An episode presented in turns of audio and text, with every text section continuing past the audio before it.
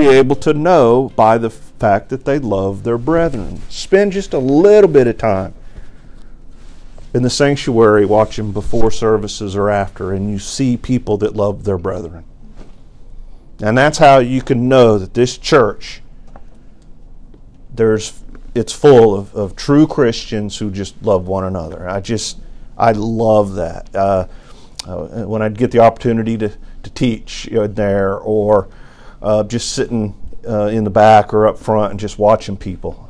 I'm a people watcher. It's kind of what happens after being police officer for 20 years, right? And I just love seeing people enjoy spending time together. I mean, and, and you just see the love that this church has for one another. John said in 1 John, another way you can be sure that your salvation is real is what? By you by are you following his commandments? We talked about that. We, we're not talking Ten Commandments, right? We're not talking the Ten Commandments. We're talking, are you following the commandments of Christ? It's preaching when he during his ministry. Are you doing what he says? I mean, he gave us the instructions for how to live and the books that outline that. Are we following? What was our theme? What just last year? Following of Christ. I mean, are we following? Are we following what He's given us? And we did that. And then Second John, he, in our opinion, or my opinion, I should say, I think he was writing to a specific person. Now, we talked about the debate on that. He could have been writing to a church, the elect lady. But I, you know, after reading and studying that, I just I feel like John, the way it comes out, it it fits for me that it was he was writing to a specific person, a, a lady in the church who had children, and his instructions to her was what? Be careful of false teachers. Don't support them. Don't support them. Don't even wish them well, right? And why? They're the actors of Satan.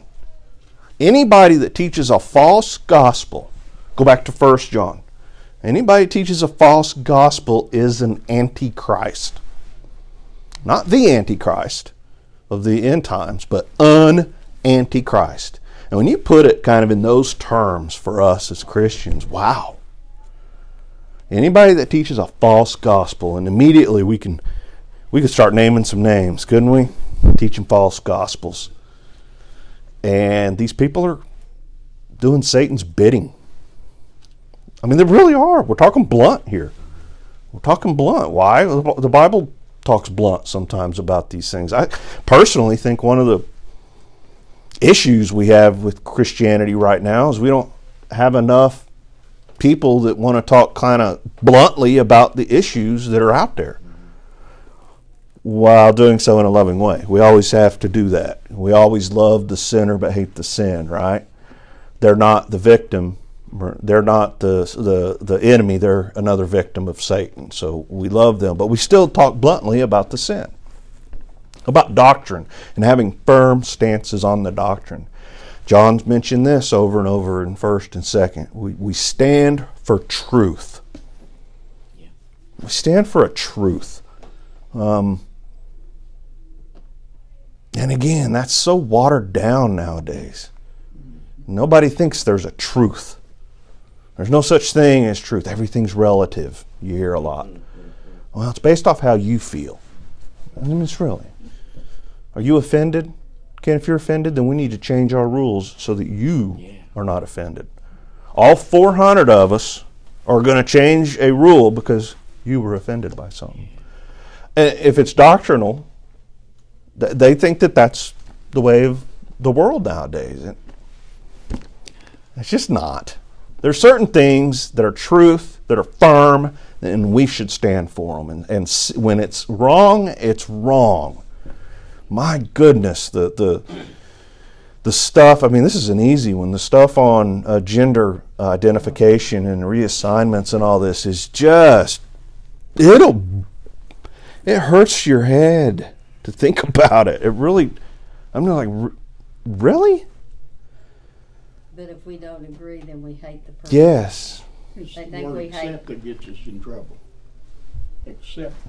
for me or accept. Yeah, right. Accept this or that. Yeah, it's just you know, but but yet Scripture teaches us firmly. God created man, and He created woman, right? Uh, he didn't create sixty-seven other varieties of man and woman.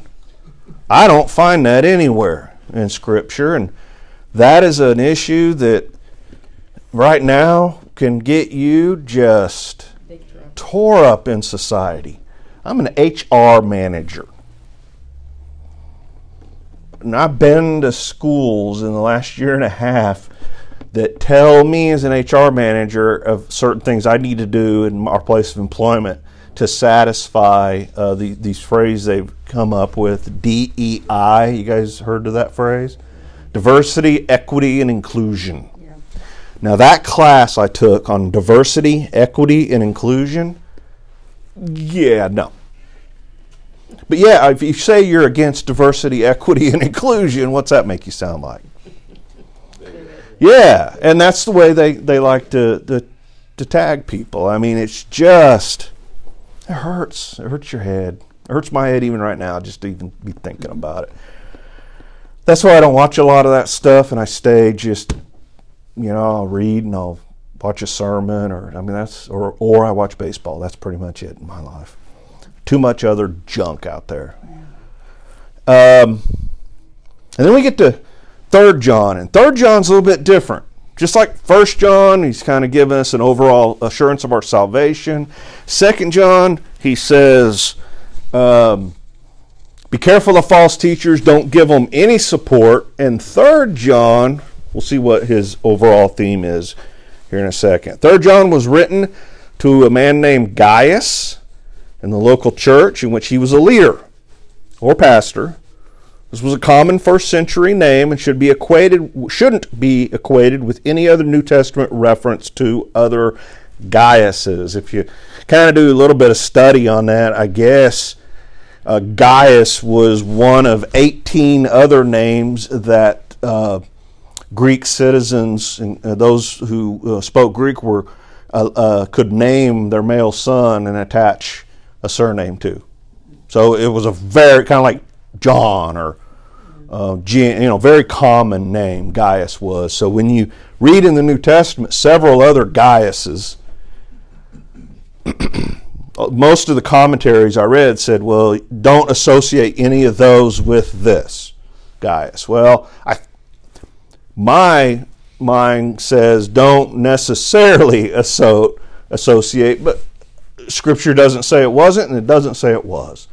And in the end, it really doesn't matter to the overall interpretation. Uh, background local support of traveling ministries. Remember, we talked about this in 2 John. The church at this time didn't meet like we do now. Well, this first century Christianity, they met in people's homes. It's where they, you know, and, and they would get together in groups at somebody's house, and a traveling missionary or or or uh, an elder or somebody traveling very well may may preach, or they had local pastors or elders that preached. Um, but it was not uncommon to have people come in from out of town to preach here, and then next week they move on to another community and they would preach in their home. So that was that was the norm. And, and think about it, we we do that even today. Even though we have a building to meet in, we very often have minis- uh, uh, missionaries come in from out of town to give us an update on their work or to give us a, an introduction to the work that they feel led to um, introduce to begin and say, Will you be a part of this? And I always loved those opportunities. Now, I won't say that at one point I was like, oh, man, my goodness, I want to hear from Brother Lynn or Pastor Waterloo. You know, some of these guys are okay preachers, right?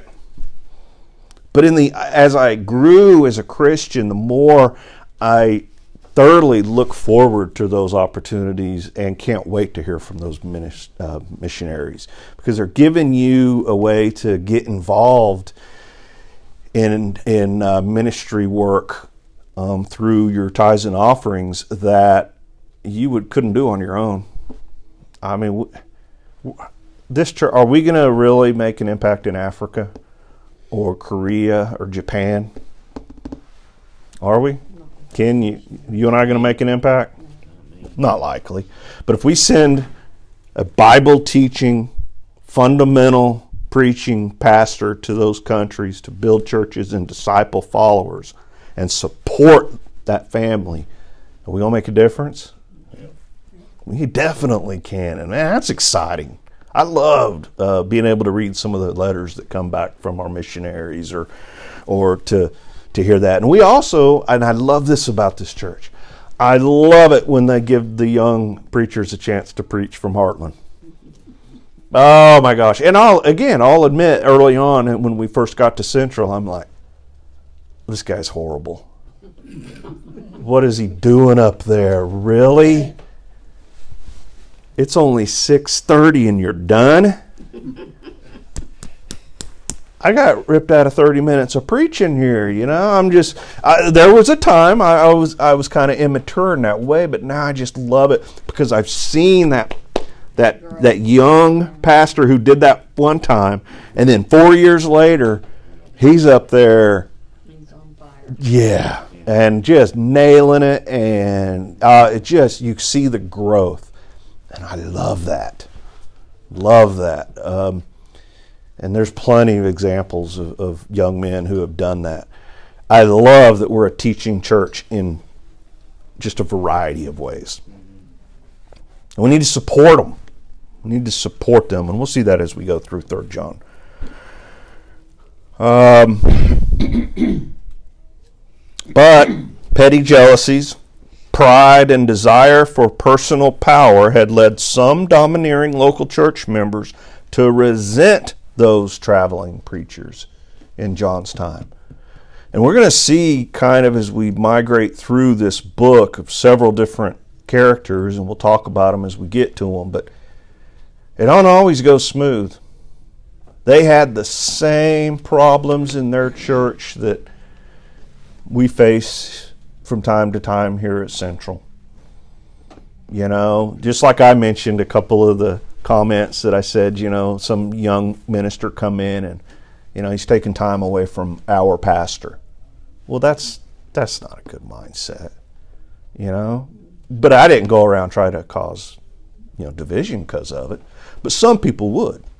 Some people would and try to make an issue of that or you know just say why are we supporting so many missionaries. Why why do we support this missionary but yet we're not seeing a lot of fruit from this missionary? Are we doing something wrong?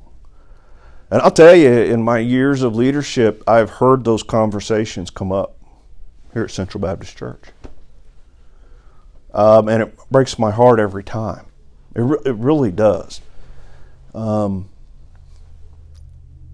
you don't we give support to them but we don't know the stories and what's going on behind the scenes and the support that they need or what's you know and it just support them pray for them just support them and pray for them support them and pray for them i can't imagine doing what they do. I, I there's times that you know no there's i totally honor what they do and it's amazing to me but to take your family and just say we're going to name it.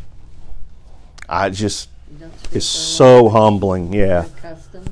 Ah, just and and they're doing it for the cause of Christ, and it's just so amazing to me when I hear their stories nowadays. It's just I love reading uh, stories of old missionaries and so forth.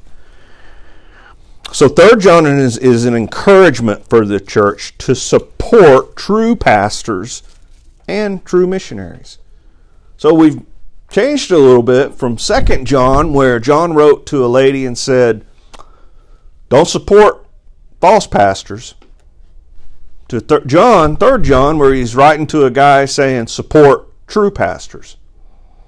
It's an interesting little flip-flop there.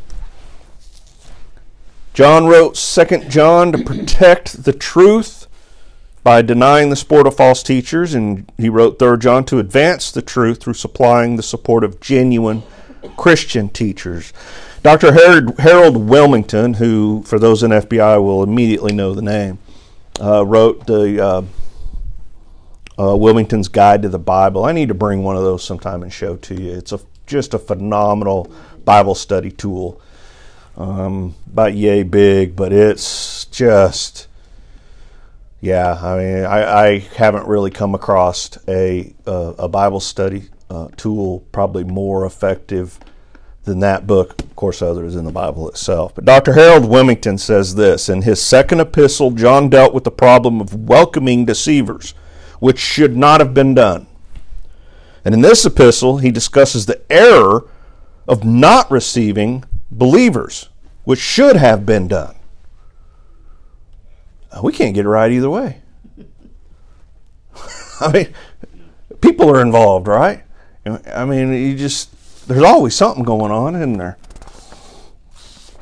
And then I wanted to read, I don't often read sections, but um, John Phillips, who I use his commentaries a lot in my study, um, did an introduction um, for Third John, and it, to me, it just kind of I like the way he put it, and it was it was a couple paragraphs. So as opposed to typing it out, I thought, you know what, I'll just read it. So will you uh, humor me for a few moments, and I want to read this to you. Remember, it's an introduction to Third John. The, there are similarities and contrasts between John's last two letters.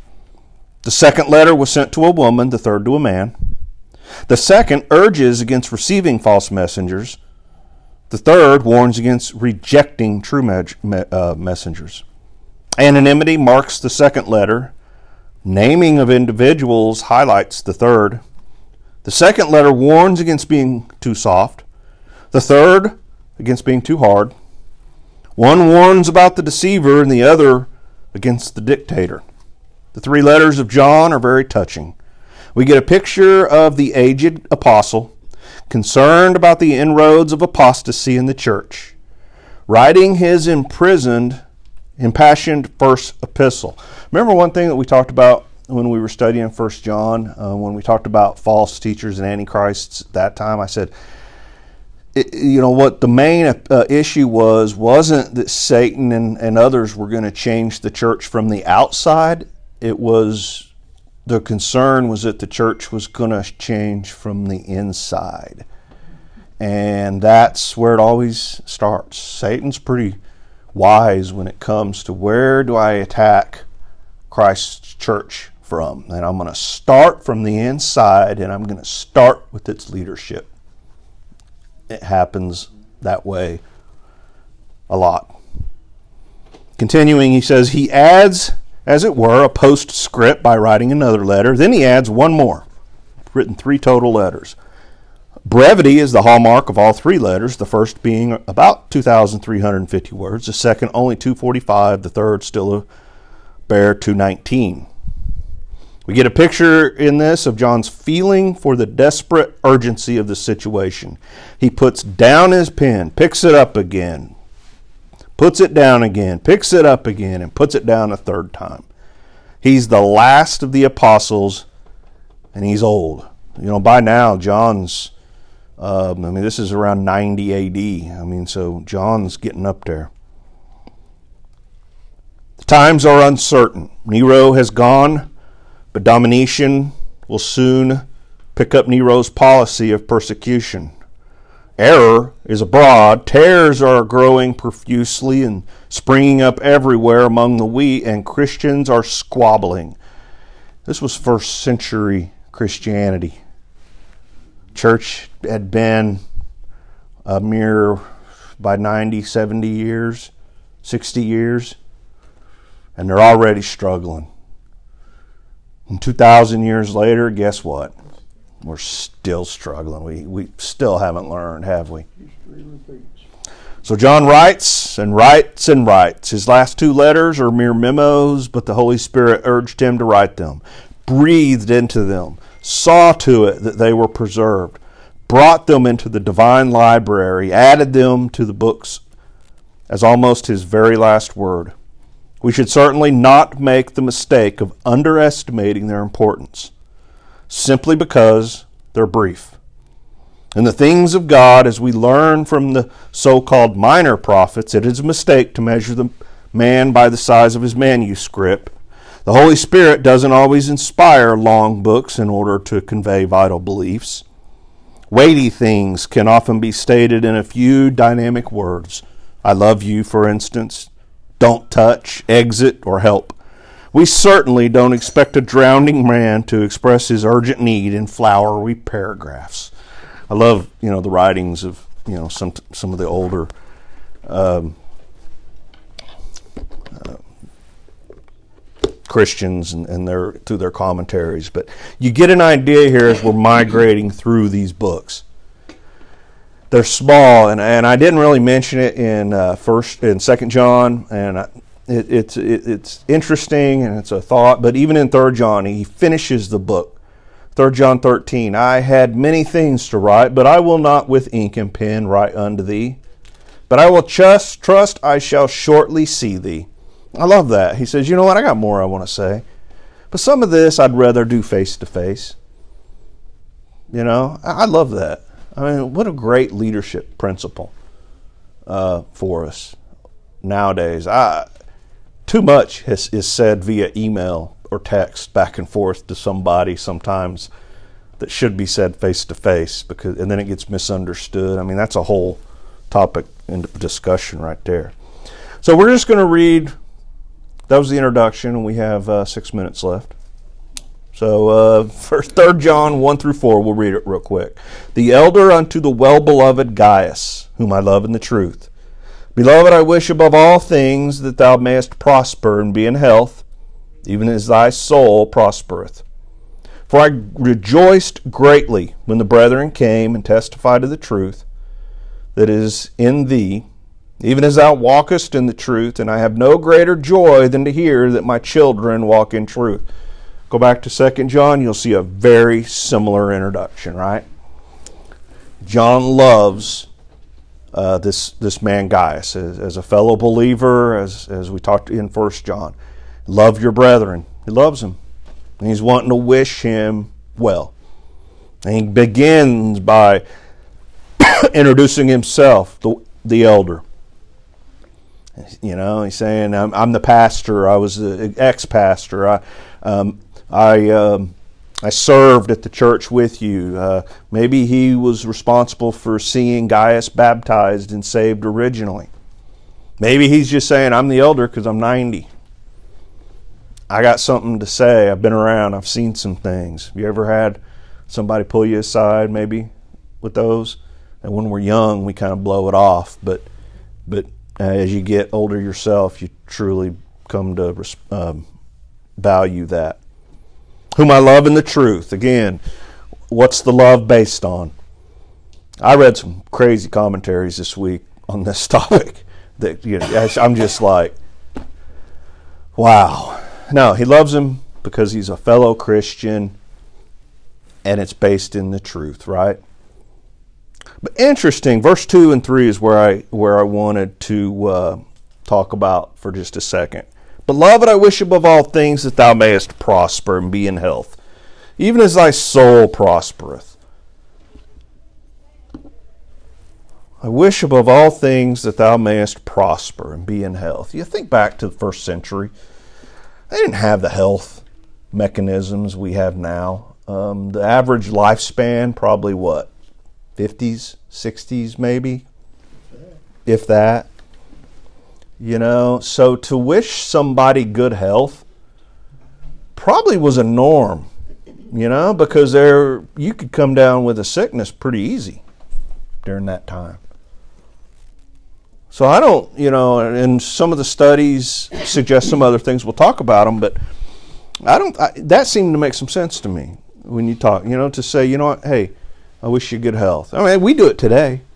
Take care. You know, uh, you know, hope your health stays up. I mean, we, we do it today in in in uh, when we talk that thou mayest prosper and be in health, even as thy soul prospereth. He's saying, you know, I hope you get everything you wish for. I hope you get everything you pray for. I hope God blesses you immensely, financially, with your family, with your health. And then he even says, even as thy soul prospereth. He's saying, I hope God blesses you spiritually. And that the spiritual blessings you get, that you will see just as many uh, personal blessings. And then their human man read that and twisted it. Twisted it. And we end up today with what's known as prosperity gospel. That verse is where it comes from. That verse right there. And here's the story behind it. The health and wealth gospel assures 3 John a place in modern history of interpretation. One morning, Oral Roberts opened up his Bible for a word from God and read the first verse his eyes fell upon, which happened to be 3 John 2. Beloved, I wish above all things that thou mayest prosper and be in health. He took his verse, he took this verse to be prompted by the Holy, Holy Spirit to begin a ministry of quote whole person prosperity. Over time, this verse became what Roberts called the master key of his ministry. For he reads it to say that God desires above all things that Christians have the fullness of prosperity here and now. While on this earth, you're to have the fullness of everything you, you wish for. An interpretation that, when you look at the Greek, doesn't equal out. That's not what the passage stands for or means, but Oral Roberts at the time totally missed it and built his entire ministry from that verse into the health, wealth, prosperity gospel that we see very prominent today. Kenneth Hagin followed Oral Roberts in using 3 John 2 as a direct promise from God to all Christians that you will have health and you will have wealth as long as you give to God, as long as you're doing the right things. And when the health didn't come, it must be because you're a sinner. You're not right with God. I can't imagine doing that to somebody making them feel that way. But these men took that verse and created a whole ministry that continues to this day from that verse. Um, that's not what John was intending to say. John was writing a letter of introduction and saying, I wish you good health. I hope uh, that you prosper. I think we all do. If, if we write a letter, that's how we would kind of articulate ourselves. Um, so I guess the warning here is be careful sometimes as as you read Scripture. And again, ch- Satan is going to attack the church from where? Within. Within. And he attacked by putting a seed of a thought in Oral Roberts' head. And Oral Roberts read that, and that seed sprouted and decades later, we end with the prosperity gospel movement that is just on fire nowadays. I mean, you can't. I've, I've mentioned it. There's not a Christian uh, network on TV that doesn't have some of this in it. You, you know, I sense a great thing that you that you and God can that God wants for you, send me twenty five dollars and I'm sure it'll happen. Yeah. You know, the one thing people forget about John when he wrote this, he was in prison. And during the time that he was in prison, five thousand Christians a day were being executed by the Romans.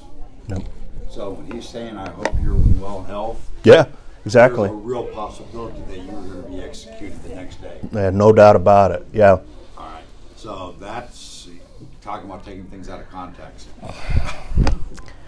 You know, when man gets involved, that tends to happen, doesn't it? I know that my wife, I take things out of context quite often, and she nowhere meant what I thought she meant. So, when you take scripture, though, and take it out of context, my goodness, look at the damage it's done. I don't know when Oral Roberts this happened. I'm gonna guess probably early '80s, late '70s. Was it '60s? Okay, and to 60 years later, that fire's still burning. Yeah. That health wealth. People, people, University And the praying hands. yeah, people are still attracted to that type of thing.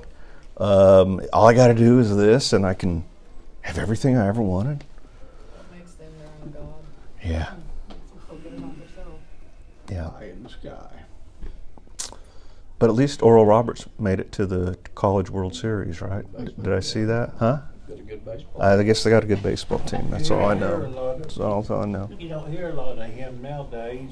Oh, he's good. I think he done He's done. He passed away just a few days ago. a few days ago. Yeah. No, I thought it was, Oh, no, wait, that was Woo! somebody no, else. he's been gone for. Yeah, I think Oral Roberts is Pat Roberts. Pat Roberts Yes. passed away a few days ago. All right. Well, uh, we'll continue in Third John. I got about as far as I thought I would, and we'll continue in Third John next week and get that. We'll get to Revelation. I got several people kind of asking if you see folks um, that you want to mention. I think uh, it's going to be a, a uh, neat little study. If they want to start coming, we'll rearrange things to fit some more people if we need to. So start mentioning. I'll see if maybe Pastor wants to mention that, uh, the upcoming study as well. So, any other? Ken, you want to release us in prayer, and then we'll go down to services.